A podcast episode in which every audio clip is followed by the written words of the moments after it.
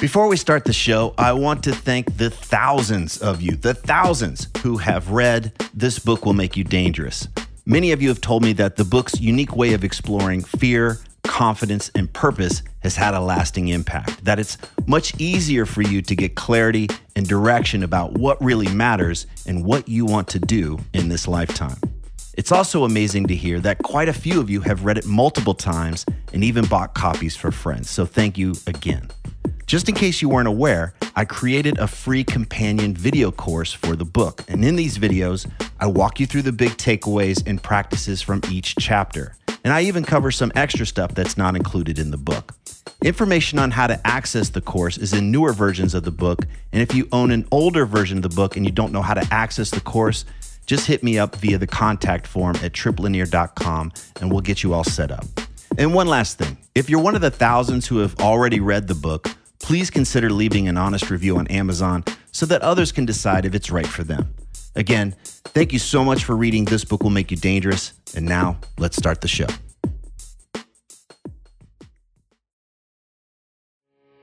You are listening to the new man beyond the macho jerk and the new age wimp. Your host is men's coach Tripp Lanier.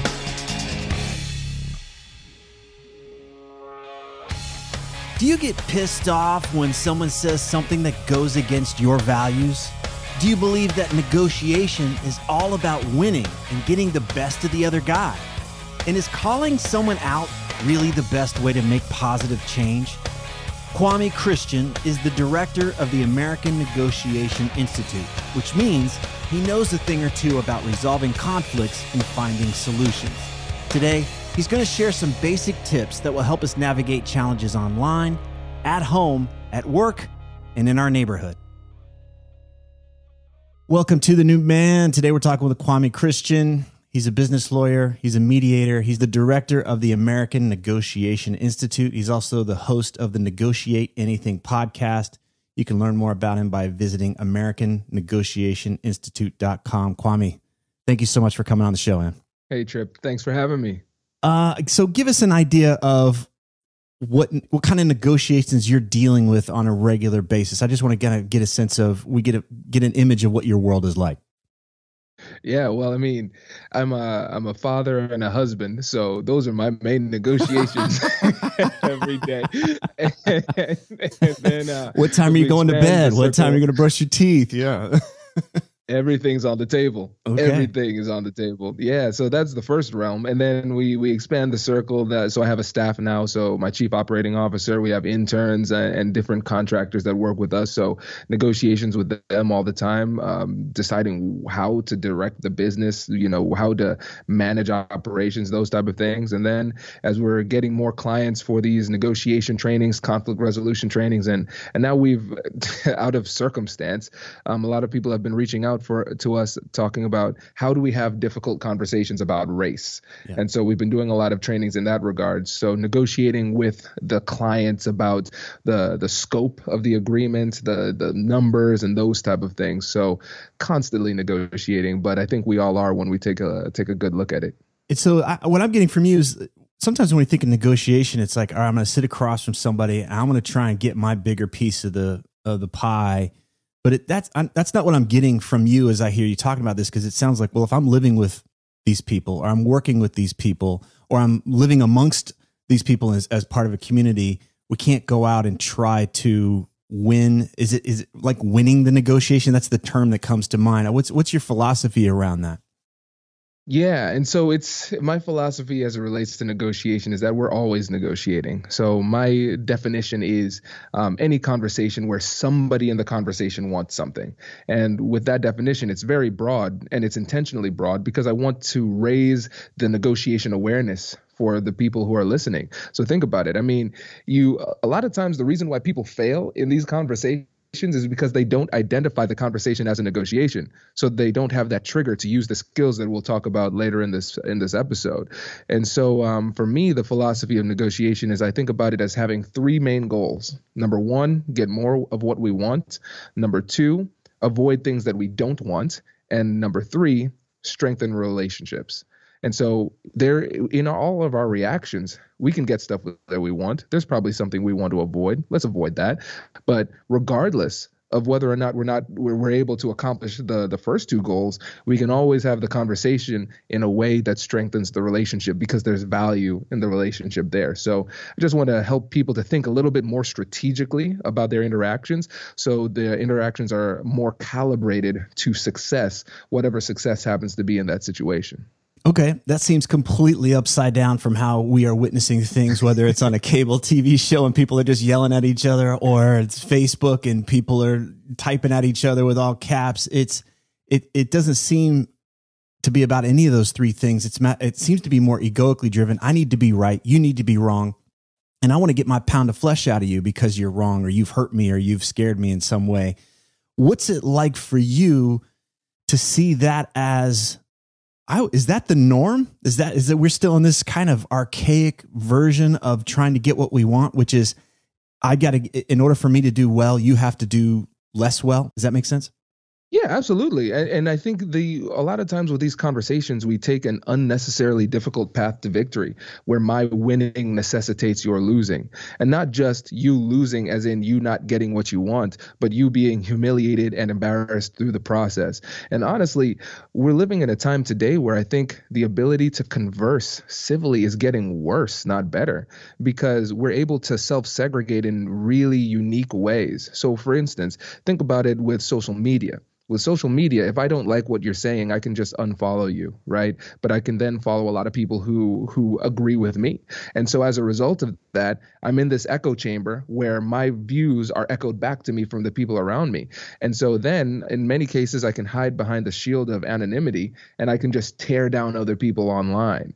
And so a lot of times when you see these debates happening in the comment sections of, on uh, different articles or videos or even with actual social media profiles, it's not about persuading that particular individual. You, you, the person would be shocked. So let's say if i if you post something uh, Tripp and then i just uh, like try to eviscerate you in the comments i would truly be shocked if then you said you know what kwame? You're you're right. You're absolutely right. I'm changing my perspective. Because that's not the purpose. There's a performative aspect for it. It's virtue signaling to my audience. This is what i believe right? And then at the same time, I'm shaming you for what you believe. And so it's not really intended to be persuasive. It's more intended to be performative. And I think that has the the the the, uh, the result of pulling us apart. Okay, we got to unpack that one because that was a lot. I think you you touched on something that's huge, which is why is it that I'm not inspired when if I rarely go, I rarely read comments just for this particular aspect because I don't find them informative. If, if it was a place where I got great information, then I would read them. It is, I love that you said it's performative. It's, it's more of this, hey, look at me. And you're saying they're, they're performing to themselves to validate themselves, but also to validate themselves or to seek validation from their group. Exactly. And, and then, so it's not even about like, I'm, my, my ideas are better. I'm trying to help you understand where I'm coming from so that we can move towards uh, uh, another, you know, we can make some progress here it's merely I need to eviscerate you. I need to tear you down. You are my enemy. Um, and that's that's just uninspiring to me. It's just like we're watching professional wrestling here. It's not even. I mean, professional wrestling's better. You know, it's much better. yeah, costumes are better. You know, they just put a lot more into it. You know, so yeah. No, you're right, and it, it's tough. And one of the things that I, I say to people is when we're trying to actually inspire change, what we should do in, in online in particular we should ask ourselves are we calling out or calling in? That's the way i like to look at it. So if i'm calling you out that's something that i'm doing publicly. That's public ridicule. And here's the thing. Even if let's say i'm the person online who has been called out and then let's say you provide facts that um, you know what? I might actually be seeing this the wrong way. I cannot publicly stand down because my dignity is at stake and so we're creating an, a, a relationship where I can't, even if I feel like I'm wrong now, I can't show people I'm wrong because it it it tears me down personally and I leave this interaction with less dignity. Whereas if we call somebody in, what we're doing is instead of tearing somebody down publicly, we're calling them in privately. Let me send you a direct message and, and actually engage in a dialogue. And so the framework that I use for all of my negotiations and difficult conversations comes from my book, um, Finding Confidence in Conflict. It's called the Compassionate Curiosity Framework. So, step one, acknowledge emotions. Step two, get curious with compassion. And step three, engage in joint problem solving. And it's a framework that we can use at work and at home to be successful. And we can even use it in, in these situations too. But I think the first step is to choose the, the, the terms of engagement. And usually, if we're doing it in public, it's going to be very problematic. All right. I want to slow things down a bit. It seems like before we could even get to that part, we've got to check ourselves. Is this about me? Is it really it's not even about the cause anymore. It's not even about, hey, there's there's justice here. It's it seems like it's more egoic, like, hey, this is my chance to shine, or this is my chance to feel good about myself, or whatever, fill in the blank. But it seems to be more self-centered instead of, hey, if I really care about the cause, then I'm going to slow down. I'm going to invite this person into a conversation. I'm going to check myself and make sure this isn't about me. And and then we're going to have a we can have a conversation about this. It sounds like that has to happen first before I just launch in and I think I'm I think I'm progressing things. I think I'm standing up for my cause, but it's really more self-oriented. Yeah, you're spot on. And that's what that's what I talk about in the book with the framework. The coolest part is that it's not just a tool for external negotiations, but a tool for self reflection in internal negotiations as well. And so, like you said, it, it, comes from ego in a lot of these circumstances. But here's the thing most people don't recognize that it comes from ego. They don't know exactly where it comes from because emotional intelligence, self awareness, that's not something that comes innately. That's something that you have to teach yourself. And so, taking that same framework and focusing it on the internal negotiation, what we do is we acknowledge our own emotions. What am I feeling? How, how do I truly feel about this situation? Then you transition to getting curious with compassion. So you're asking yourself, not in a judgmental tone, because we can be very self-critical in a in a damaging type of way. So we just say, so why do I feel that way? What led me to this belief? And sometimes it might be a bias. Sometimes it might be ego sometimes you might come to the conclusion the reason I'm doing this in this way isn't because I genuinely think it advances the cause, but because I want people around me to say, Ooh, you're a smart person. Ooh, you're a good person. Oh, you're on my side, right? And then when it comes to the joint problem solving, what we're doing is we're reconciling the needs of our heart and our mind. And so we might have an emotional need. Okay, that's that's legitimate. Emotional needs are legitimate. But then we also have a substantive need. What is it tangibly that I want to get out of this conversation? And then when you reconcile those things, you say, what can I accomplish tangibly that I'm okay with emotionally? Then when you get once you get that internal clarity, now you can have that external dialogue because now you are clear. But if you're unclear going into those conversations, you're the person's going to be trying to hit a moving target because you haven't figured out for yourself what it is you want and why you want it. When you're mediating when you're when you're going back and forth between rooms like that and and how much of your work is navigating this egoic emotional highly charged world? Even if it's just between two parties that have x amount in the bank or they're trying to move a deal this way and that way like when it would seem like it's just going to make sense on a balance sheet what needs to happen but how much of your energy and time is going through this labyrinth of emotions and ego the, the vast majority. I mean, it's probably 90%. Before we can even talk to talk about the substance and the facts and the law, we have to take time and, and wrestle with the emotions. Because uh, one thing I always say is that you can't send a message to somebody who's not psychologically ready to receive it. So if you are just incensed, just so furious. It I could say two plus two is four, and you would be like, because you said it. Absolutely not. You know, so you have to take the time to to work through it. And we've been told this lie over and over and over again that there there's no emotion in business. Feelings don't matter, those type of things. I mean, you can say that, it doesn't make it true. And so if you want to be effective, you have to work through these things and it takes time. And again, that framework works. That's why we have to acknowledge emotions and then transition into curiosity, gathering information, and then getting to problem solving. Problem solving is last. But if we put that first, we're going to run into these invisible barriers and wonder why we can't get through the conversation. And that's when people get frustrated and they give up because they say, This person's crazy. And then the other person says, No, you're crazy. No, you're both crazy. You're both highly emotional. You need to work through that if you want to eventually solve the problem.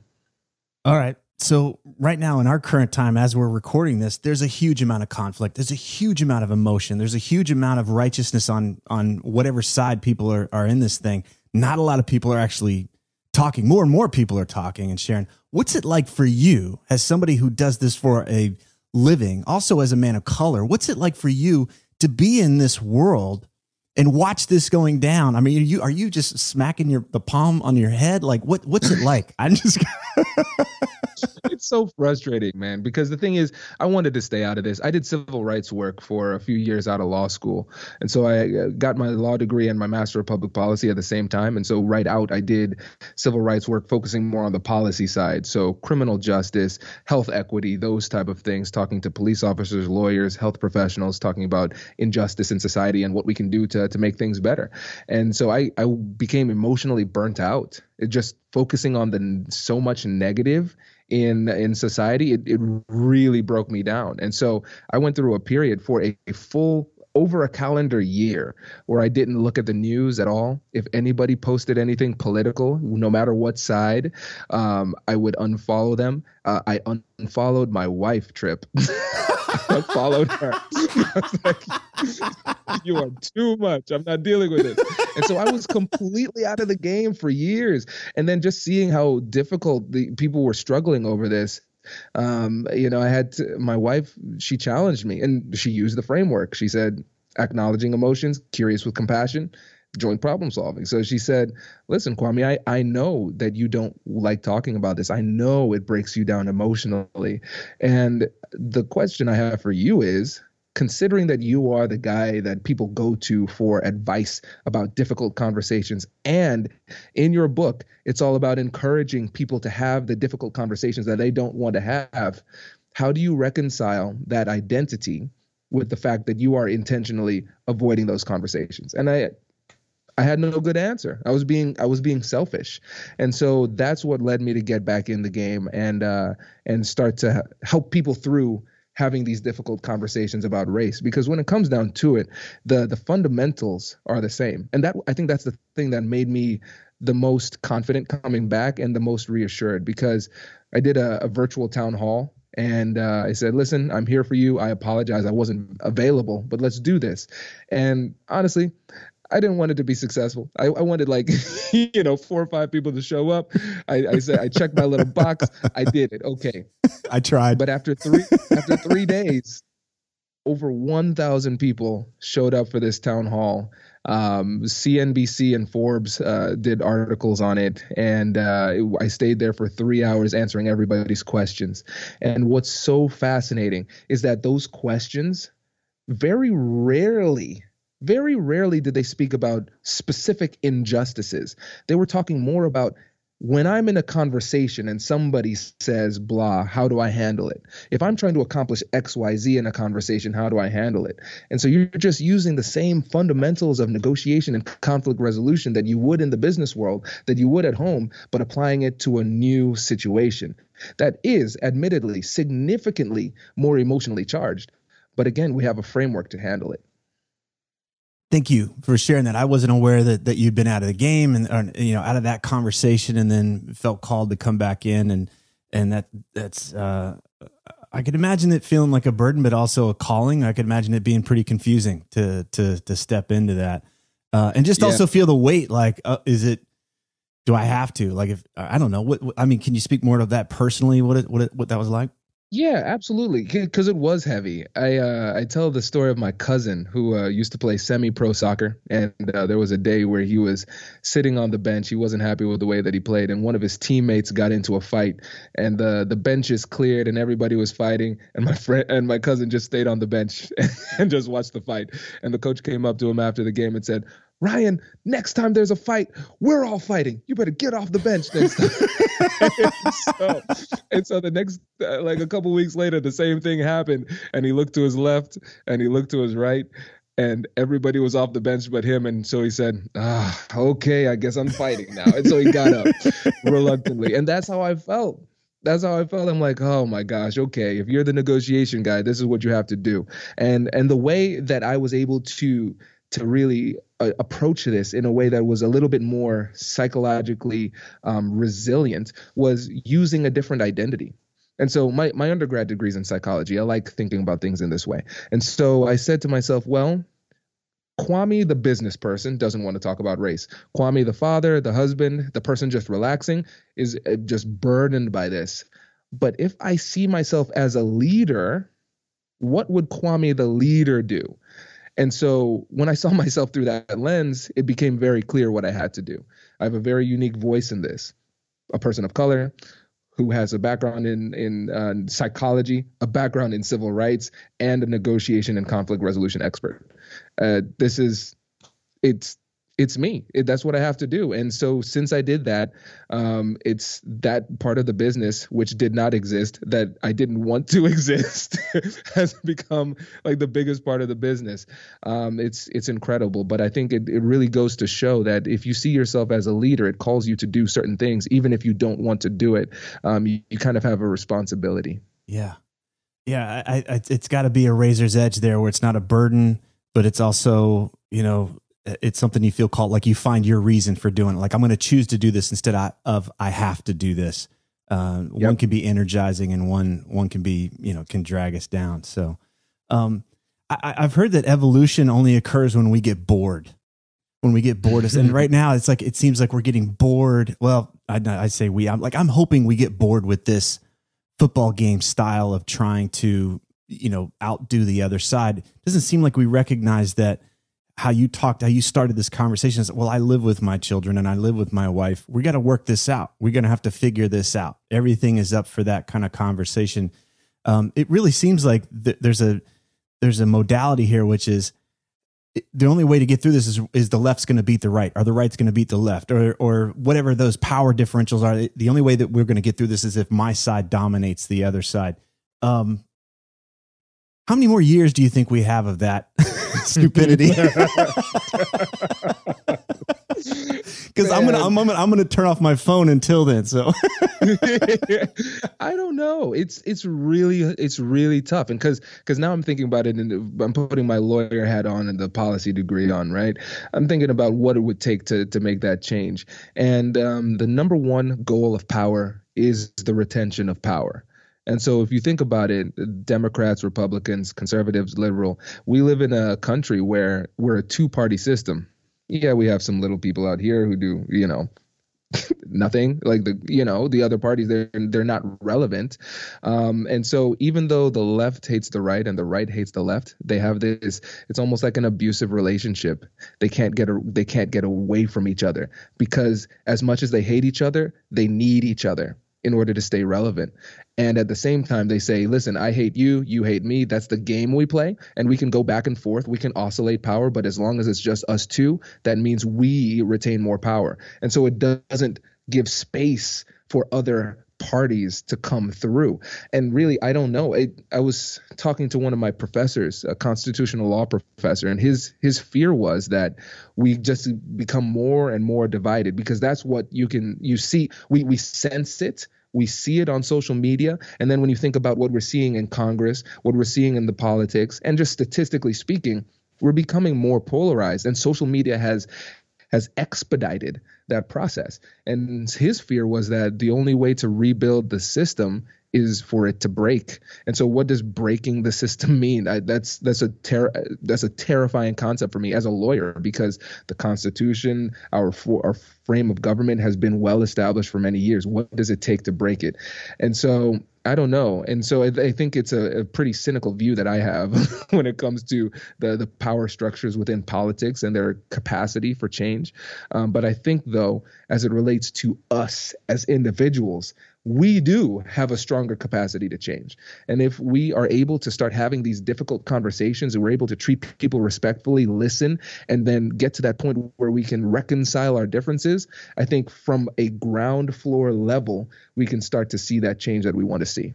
That's what I see happening. Like uh, when when I when you get two people in a room, something happens. When you get two groups in a room, there's a, there's something locks up something. And so we get two people in a room, or they go for a walk, or they hang out, and they talk about their kids, they talk about this and that, and they realize, oh, you're a lot like me. Yeah, you know, we we we're more similar than that, and and then it's like then that curiosity can can start to come through. I want I want to give the listener let's we've been zoomed out. Let's zoom back in. I want to give the listener some tools, right? So let's imagine our listener is bored. He's sick of this back and forth, but he wants to stay engaged. He doesn't want to eject from the whole thing. So if he has a proclivity to go online and maybe make a comment here or two or whatever that might be, what how could we support him to engage this conversation, even if it's just with his thumbs? Ideally, it's with an actual human being. But yeah. even if it's just with his thumbs, what would be a more um, productive pro- a way to progress that conversation instead of just adding to the noise and adding to the gridlock? Yeah, that's a great question. And I think what we have to do is think about it like a practice session. Because if we think about it in terms of, okay, I want to win this conversation, okay, I didn't win this conversation, now that that was a loss, you're going to struggle. And um, in my book, I talk about the license to fail. In these conversations, if you're afraid to fail, then you're probably not going to have the conversation. Even if you go through the process and you have it to the best of your abilities and it doesn't work out, um, that's not your fault. But if you don't take the opportunity, then that's your fault. And so I encourage people to just have the dialogue. Use it as a practice session. Just say, okay, I'm going to try to call this person in. And you, you might even post there, hey this thank you for sharing your your thoughts uh, I'd, I'd, love to understand more i'm going to shoot you a, a, dm to so we can have a conversation and then try and use the framework i, I created this um this free guide on the web, website called um, the How to Talk About Race guide. And so if you go to AmericanNegotiationInstitute.com slash justice, you can get access to that download. And then also just guides in general. If you go to AmericanNegotiationInstitute.com slash guide, you can get access to 15 plus um, negotiation guides that help you through these difficult conversations so you can prepare because a lot of times we don't prepare. We just go in the in the conversation and freestyle, hope for the best, and not surprisingly, we get surprised and it starts to break down very quickly. So you need to think through the conversation, what you're going to say, and um, that guide will help you go through that framework too.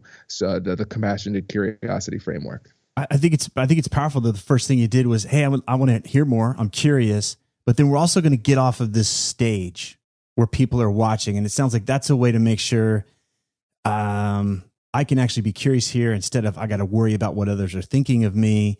Um, it, it tends to de-escalate that that sense that um, that that that part of us that's worried about how we're going to be perceived. So I'm going to actually interact with you directly instead of making sure I got to get it right in front of all all of my my group and then making sure I don't lose face in front of others. Exactly, and and one thing to consider too. Um, in one of my recent episodes of the podcast, "Negotiate Anything," I had a guest on that talked about the difficulties of negotiating online, and there are studies that demonstrate that people, when they're having online discussions, they have less empathy. It's more difficult to empathize with with somebody when they're not directly in front of you. So there are going to be a lot of different um, barriers that people face in these conversations. But I think the more well versed you, you are in it, and in your the more prepared you are in these conversations, the better off you'll do. And I think the the, the podcast is a great resource to give you a, a lot of different angles because we have people on the show that talk about um, traditional business negotiation, negotiation as an entrepreneur, as a lawyer, um, negotiation within your uh, relationship. I had a therapist on to talk about how you can negotiate with your significant other. I like to hit it from different angles because we're, we're having these conversations all the time, like we described. And, and the more familiar you get with it, the better. And Tripp, I just had an idea I, so on my on my show, I have these episodes called sparring sessions, where I try to become the embodiment of the guests of, of your the listeners' worst fear. And so we have the guest come on, give some tools, and then in the very next episode, it's the guest versus me in an unscripted negotiation um, on the topic. And so they have to work through the conversation, and then we do an ESPN style breakdown afterwards. oh, it's great when you did that, and I was trying to do this, that type of stuff we should have a conversation about race. That would be crazy. So I think that might be one of the upcoming episodes. That that could be a fun one. Yeah. Okay. Got it. The podcast you're referring to is the Negotiate Anything podcast. If if folks are listening, what I'm getting here is that everything is a negotiation. You, you, mentioned that at the top. Now we're starting to understand why everything is a negotiation. But I think we've got to look at negotiation through a different lens, which is it's not about how can I get more from you and you get less from me. It's more about how are we going to work together on this stuff in a way where it works to both of our benefit ultimately. And it exactly. doesn't break us down. Okay, well that that's not a given. That's not a given in, in, in the world. So I want to lay that down. So now there's a an incentive to get good at this, to actually develop this skill. There's an incentive to learn how to listen. There's an incentive to learn how to see things from another angle and then to want to move towards, ultimately, to move towards a solution. Um, without that understanding, we are in a place of fear. I'm going to lose power. I'm going to lose face. I'm going to lose my status in my group. So of course I'm going to dig in. Of course I've got to be right. Of course I have zero interest in what you have to say. Um, and so I, I just want to lay that that groundwork. Okay, now, hey, I do want to learn these skills. I do want to get good at this because this is going to impact everything. It's going to impact how well things run at home, how well things run with my business, with my customers, my clients, also just with my neighbors, my family, like all the way out. We can start to have a lot smoother. It doesn't mean that we're not going to have difficult conversations, but we're going to learn how to navigate those conversations more effectively. Absolutely, yeah, and uh, I think about it in uh, in terms of uh, like think about lifting, right? Sometimes you you lift something heavy and your hands hurt, right? And so the the people who lift a lot they start to get calluses on their hand so it doesn't hurt as much. And when it comes to these conversations we're developing those calluses not calluses in terms of being less empathetic during the conversation but calluses in terms of not allowing our personal fears to hold us back. And i i talk about the need to create the habit of engagement. And so you don't want it to be a situation where you have to always think about, oh, do I need to, should I have this conversation? Should I not? Okay. That takes a lot of emotional energy, takes a lot of cognitive energy to make that decision. But the thing about habits is that you don't need to think about it. And so as you start to develop this habit of engagement, you see a problem, I'm going to have a conversation about it. And my motto is that the, the best things in life are on the other side of difficult conversations. And as we start to master this skill, it puts you in a better position to create that life that you want to live and create that society that you want to live in. Beautiful. Kwame Christian, uh, you can learn more about him by visiting the American Negotiation Institute.com. He's also got a great podcast called Negotiate Anything. Um, thank you so much, my man. Hey, my pleasure. Thanks for the interview. If these interviews are helping you, please leave a positive review on whatever podcast app you use so that others can discover the show more easily.